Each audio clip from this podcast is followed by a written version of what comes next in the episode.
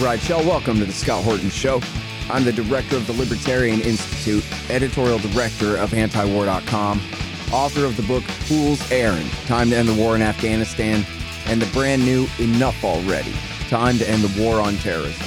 And I've recorded more than 5,500 interviews since 2003, almost all on foreign policy, and all available for you at scotthorton.org. You can sign up for the podcast feed there, and the full interview archive is also available at youtube.com slash Scott Horton Show.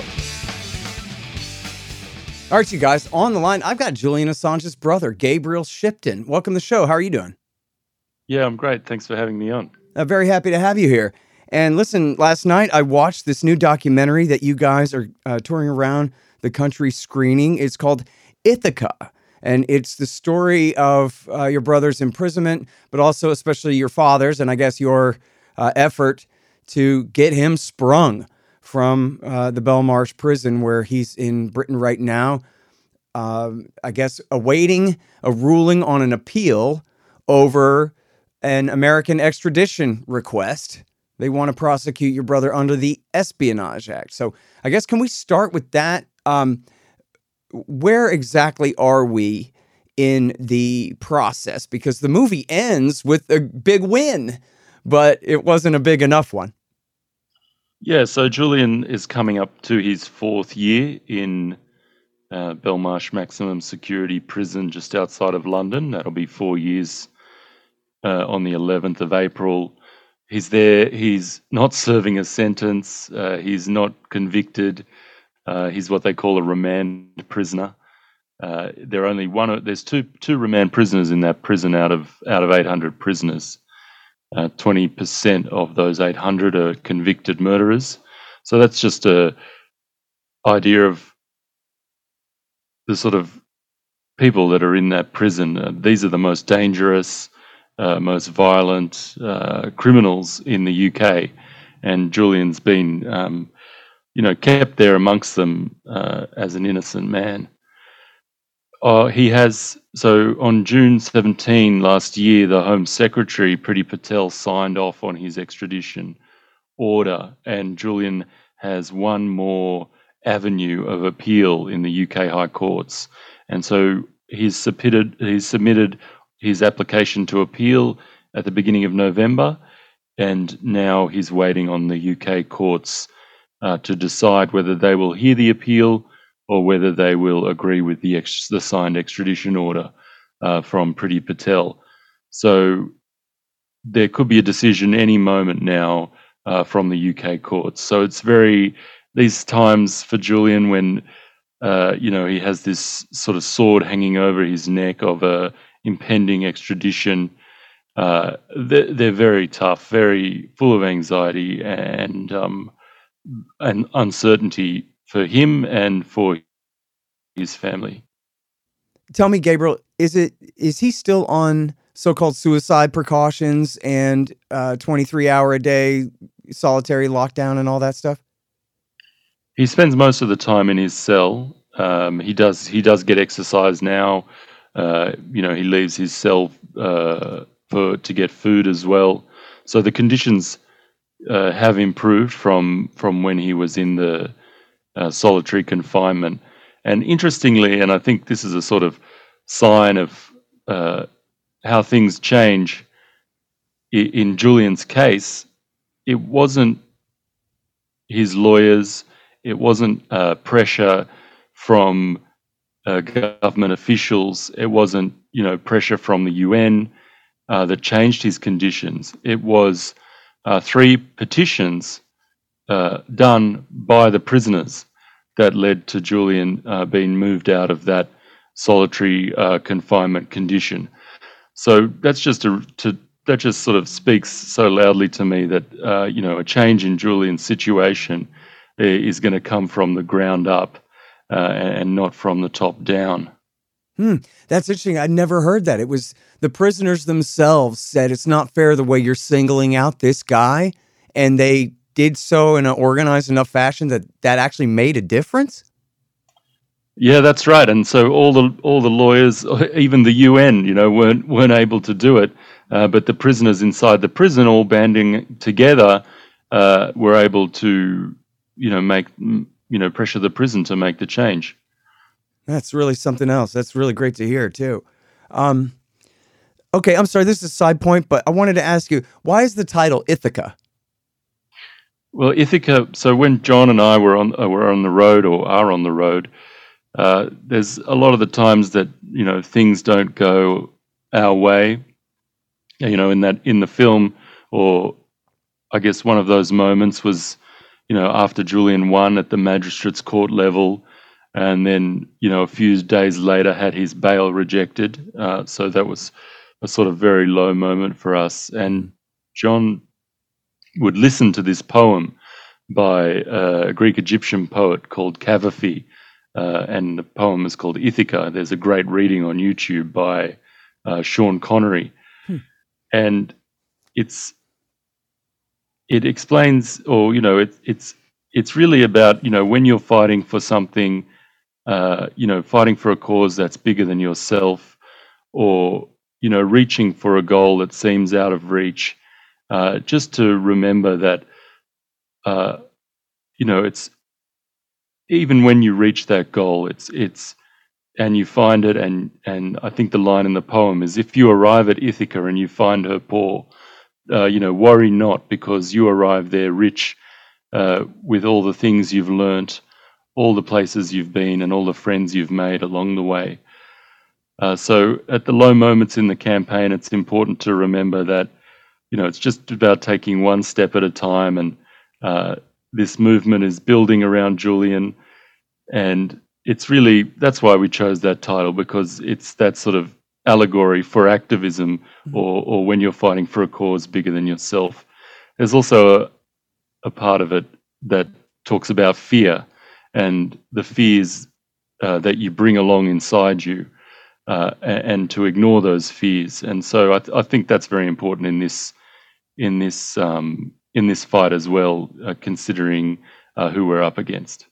Yeah, absolutely. Oh, I'm really glad I asked you that. And you're definitely right about you know, silver linings here. It's not that it's worth it at his expense or anything, but new relationships and networks and activist groups and movements are being built up around this. We can see who the good guys are and who the bad guys are and who's willing to stick up for Assange and WikiLeaks.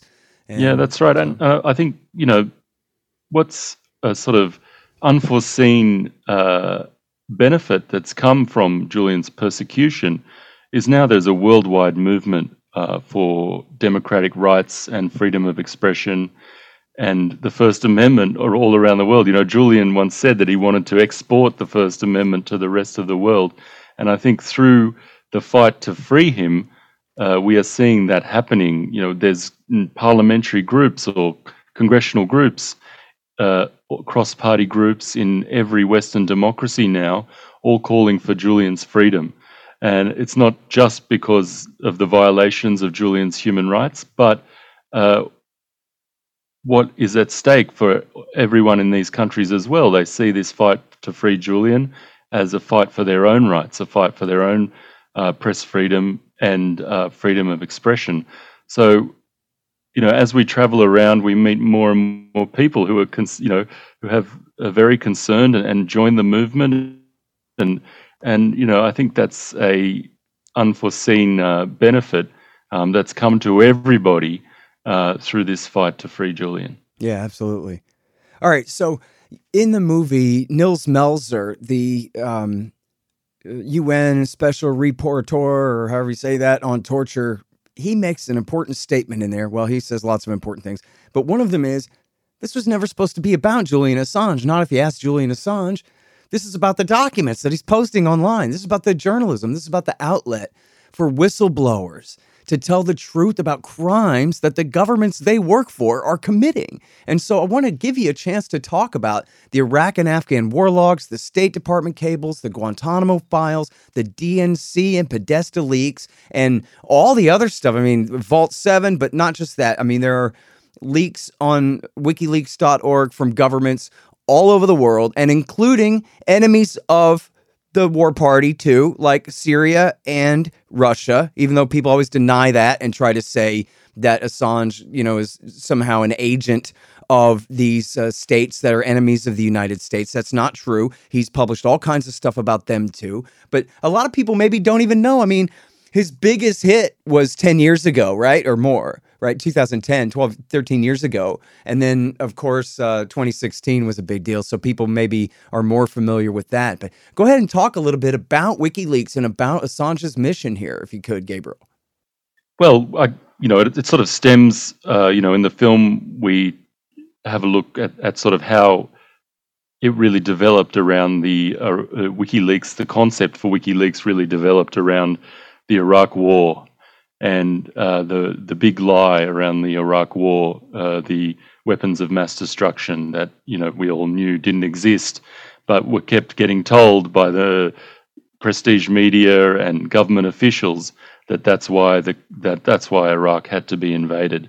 So Julian saw that problem uh, that populations didn't like wars and they have to be uh, convinced uh, to you know endorse them or or lied to uh, to convince these populations to uh, you know not resist them. And so Julian saw that problem and identified that uh, you know this conspiracy between government and between prestige media uh, to push these policies, these um, dangerous policies that aren't actually good for populations. You know, the more money we're spending on uh, the war machine, the less that goes, uh, you know, to social uh, social causes or, or, that people can keep in their pockets. And so that's it was around that that WikiLeaks was developed to d- d- disrupt to disrupt the, those conspiracies and take the decentralize that uh, decentralize that leaking, decentralize uh, those leaks away from the prestige media and make them accessible to everybody. Uh, and by doing so, uh, protecting leakers and, and increasing the impact of leaks, but also protecting journalists because uh, journalists no longer had to protect their sources because WikiLeaks uh, became uh, the sort of uh, outsourced or, or decentralized source protection. And that is why, you know, I think a good comparison that has been made is, you know, Chelsea Manning, the, the leaker uh, of the Iraq war files, you know, the Afghanistan war logs, uh, the torture at Guantanamo Bay, uh, the famous uh, collateral murder video uh, that shows a helicopter gunship gunning down two Reuters journalists and then also gunning down the people who come to rescue them. Uh, that is why that, you know, Chelsea Manning is free uh, and her, had her sentence commuted in 2017. But Julian, uh, you know, remains in prison, and I think that is quite a quite a telling uh, a telling fact that you know what do these people fear most, and it is WikiLeaks and Julian and the system that he created uh, to bring this information uh, to the population uh, that those in power fear the most. Yeah. Um, all right. Now, so the movie mostly features your dad, um, and also Julian Assange's wife, Stella Moris, and their effort traveling all around, talking to parliaments, talking to private groups, talking to, I don't know, whoever they can in order to uh, try to get Assange freed. So, first of all, can you tell us a little bit about uh, Jonathan and tell us a little bit about Stella? And then, you know, maybe a little bit more about the travels and travails here. Well, uh, what we wanted to, you know, show in Ithaka is that, you know, John and Stella, they're just, you know, they're doing these amazing, courageous things, but, you know, at the end of the day, then they're, they're uh, normal people like you and I. They're, you know, John's a retired builder. Um, Stella is a human rights lawyer, but also, you know, a wife and a mother. Uh, and they are normal people who do these extraordinary extraordinary things.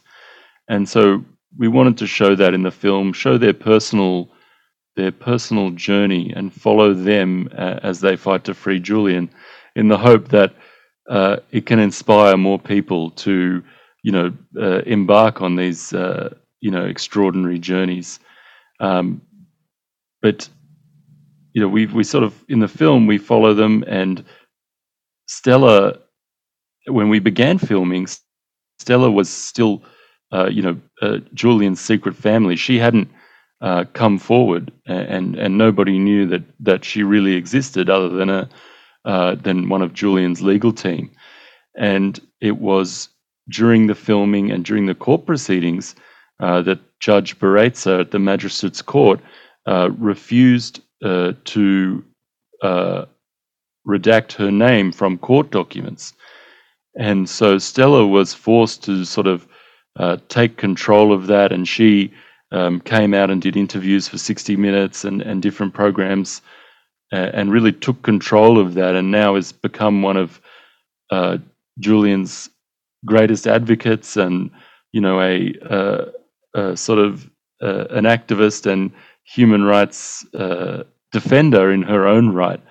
Uh, so that was, you know, one of the really uh, sort of a curveball that we were thrown during the filming that we had to, you know, we had this you know, new person on the scene. It wasn't just John fighting for Julian; it was now Stella as well, and we were able to capture all that. And I think that worked so well in in the film. Yeah, that's great. Hey guys, check out my new sponsor. It's Peacehawk Coffee at peacehawk.coffee. First of all, business. You have to drink coffee in the morning, and you want it to taste good. Well, Peacehawk Coffee is the best from around the world. But then, just as important, Peacehawk Coffee donates at least a dollar of every pound sold to worthy foreign aid organizations like Yemen Relief and Reconstruction Foundation. When you buy Peacehawk Coffee, you're not only buying great coffee, you have a chance to support the economies of countries struggling against the effects of war and support private aid foundations doing life saving work abroad. Sign up for their email list and get yourself some great coffee at peacehawk.coffee. Hey, y'all, Scott Horton here for the Libertarian Institute at libertarianinstitute.org. I'm the director. Then we've got Sheldon Richman, Kyle Anzalone, Keith Knight, Laurie Calhoun, Jim Bovard, Connor Freeman, Will Porter, Patrick MacFarlane, and Tommy Salmons on our staff, writing and podcasting. And we've also got a ton of other great writers too, like Walter Block, Richard Booth, Bas Spliet, Kim Robinson, and William Van Wagenen. We've published eight books so far including my latest, Hotter Than the Sun Time to Abolish Nuclear Weapons, and Keith Knight's new Voluntarist Handbook. And we've got quite a few more great ones coming soon. Check out libertarianinstitute.org slash books. It's a whole new era. We libertarians don't have the power, but we do have enough influence to try to lead the left and the right to make things right. Join us at libertarianinstitute.org. And then, so uh, there are scenes in there where they're meeting with I guess, uh, different parliaments in Europe and with UN officials and this and that. Can you talk a little bit more about the effort on the ground that they've been making here? Uh, you all have been. I know you're behind the camera, I guess, here. Yeah, so they've been advocating, uh, you know, all around the world, um, you know, from three continents Australia, Europe, and, and the US uh, meeting with parliamentarians uh, in in a lot, you know, in many European countries, uh, and forming these sort of coalescing these groups in Parliament. Um, for for example, in Australia, there is now uh, an official parliamentary, what they call a parliamentary Friends of Julian Assange group, uh, that has over 50 parliamentarians, over a quarter of the Australian Parliament. And so when John started advocating for Julian, there was only two parliamentarians, and now they're up to, and now they're up to fifty, and that really speaks to what I was talking about before. This sort of uh, worldwide movement for freedom of expression that has developed uh, through uh, the fight to free Julian. But it's you know up to John and Stella to really change uh, change the narrative around Julian's case and I think we we show that in the film by a lot of the interactions they have with a mostly uh, you know antagonistic prestige media you know channels like the BBC or CNN uh, interviews that John and Stella do with uh, with them and sort of countering uh, the 10 years of um, demonization and, de- and dehumanization that Julian suffered that was sort of put in place to allow this unprecedented Espionage Act prosecution to move forward. Uh, you know, was this tactic to uh, really give Julian the ick factor, you know, so that people didn't think that he had a right to uh, due process or or or human rights uh, or you know his right to asylum that was uh, taken from him, freedom of movement that's been taken from him. That that was all possible through this uh, demonization. There's ten years of uh, of of Julian being called, uh, you know, narcissistic or uh, you know doesn't feed his cat or you know didn't wash his dishes. Like, why does this matter? And I think Nils Melzer uh, says in the film, you know, Julian shone the light on their crimes, and, and the tactic that was used against him was they turned the light around and, and pointed on on Julian. But at the end of the day, it's you know their war crimes, uh, their corruption, uh, and and their torture uh, that we we need to remember and that we need to keep the focus on. Yeah. Well, and also the betrayal by the rest of the media, and this is something that Andrew Cockburn had written about um, a couple of weeks ago in Harper's Magazine.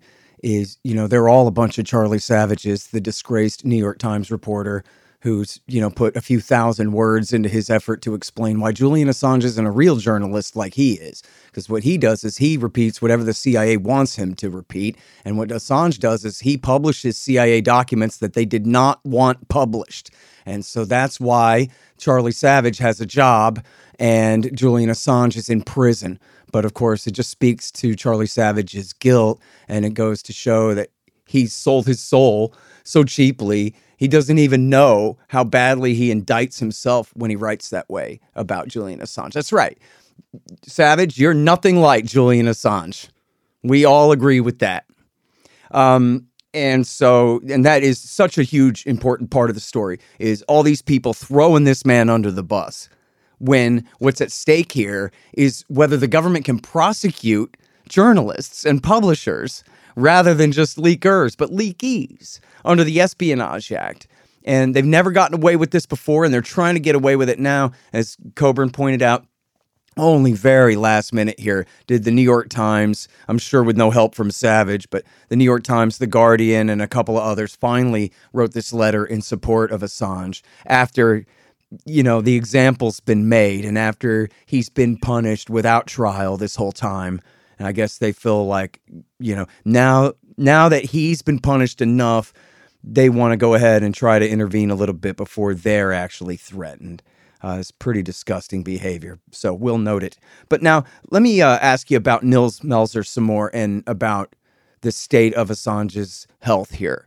Um, and talk about in the movie. Well, first of all, if you could describe who Melzer is and and his takes and what he knows about Assange, but it's also they talk in the movie about how in court the judge asked him his birthday and he said, "Lady, I don't know." Uh, and, and, so there was a real question of just how mad they have driven this guy. But as you say before, they let him out of solitary finally here. So I wonder if he's doing much better, if you're as worried about him as you were before, that kind of thing.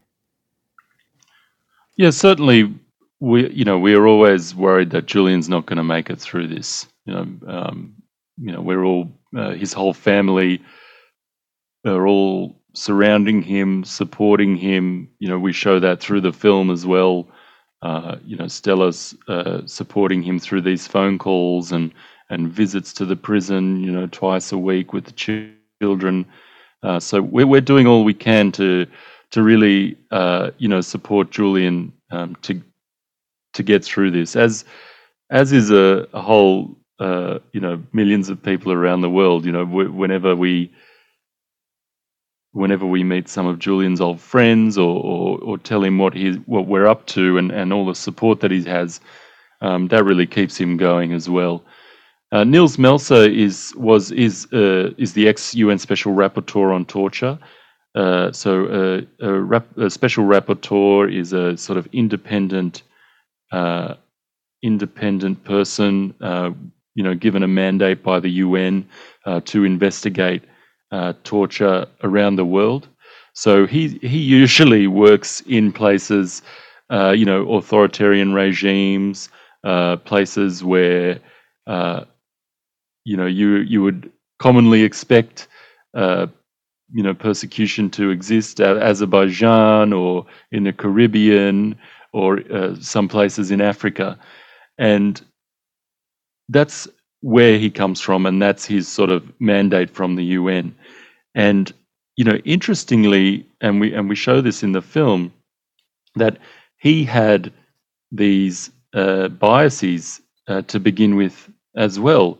Uh, the demonization and, and the dehumanization of Julian that I talked about uh, had worked its way into his uh, biases as well. And, and, and he admits that now. He admits that he had been deceived uh, by all these prestige media reports, you know, about Julian, and that when he first received uh, an email requesting his help from Julian's lawyers, uh, that he dismissed it, saying, you know, I don't want to get involved in this, uh, you know, not this Assange character. And it was his internal uh, biases that were coming forward then. Uh, then he got another email and he talks about that. And he said, well, maybe I should look into this and maybe I should investigate this. And really uh, thought about why did he have this bias and where was it coming from? Where was this information coming from that uh, led him to develop this bias?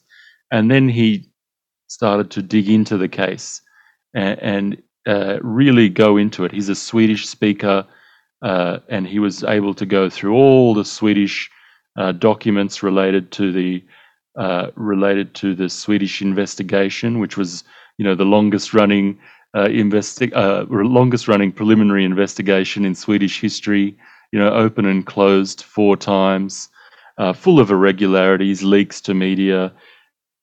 and he was really able to go into that and really dig deeply uh, into that and use uh, freedom of information emails that were obtained from the from the UK uh, prosecutors, one of which is very telling it is the Swedish prosecutor writing to the writing to the UK prosecutor when Julian was in the Ecuadorian embassy, and the Swedish prosecutor is saying, "Oh, you know, we want to get rid of this case, uh, this investigation. You know, it's gone on too long," and the the UK prosecutor writes back to the Swedish prosecutor and says, "You're not getting cold feet. This is about more than a simple extradition. And so you have these sort of illuminating emails that exist about this, uh, you know, abusive process by the Swedish prosecutors and the British uh, prosecuting service mm-hmm. to keep Julian in the embassy. Yep. You know, it, it wasn't about this investigation at all. It no, was a, a tactic to keep him in the end, in the embassy. And so Nils Melzer goes into all of that, and he's written a great book uh, called "The Trial of Julian Assange." uh, which is really, uh, you know, if you read any book on the case, that's the one. Yeah. Uh, I have, as soon as I'm done with my book, I have a pile of Assange books. I got Kevin Gosztola's brand new book, and then there's the one by the great Italian journalist lady and Nils Melzer's book. We're to do a whole, uh, you know, deep dive on Assange, but I'm kicking the can down the road because I'm behind on my own. Uh, listen, one last thing. I have to go, but um, can you please tell me very quickly? Did I read somewhere that the Australian government is finally kind of sticking their neck out here a little bit and hinting that they would prefer that he just be released to their care now? Yeah. So uh, the Australian Prime Minister has, uh, you know, made statements like "enough's enough," and he doesn't see what purpose is served of Julian being in prison. Uh, he said he's made representations to the Biden administration uh, he will be meeting with Biden in San Diego on Monday, uh, him and the UK Prime Minister Rishi Sunak. So that's a perfect opportunity for you know them to these three people who are all involved in Julian's persecution to get together and uh, bring this to a close. But yeah, he's advocating for Julian now, which is a huge change uh, from previous governments, and and really that uh, that stems from the support that Julian has in the Australian electorate, mm-hmm. which is 80, 88% of whom uh, want Julian brought home. That's great. And a great place to end it. That, yep, it's public opinion at the end of the day. That's what counts. But the people have to be on the right side of these things and they have to make their voices heard. Listen, um, sorry we're out of time. I got a million more questions for you here, but best of luck to you. And thank you so much for your great effort to free the hero, Julian Assange. Really appreciate it, Gabriel. Cheers, Scott. The Scott Horton Show, Anti War Radio, can be heard on KPFK 90.7 FM in LA, APSradio.com, antiwar.com, scotthorton.org, and libertarianinstitute.org.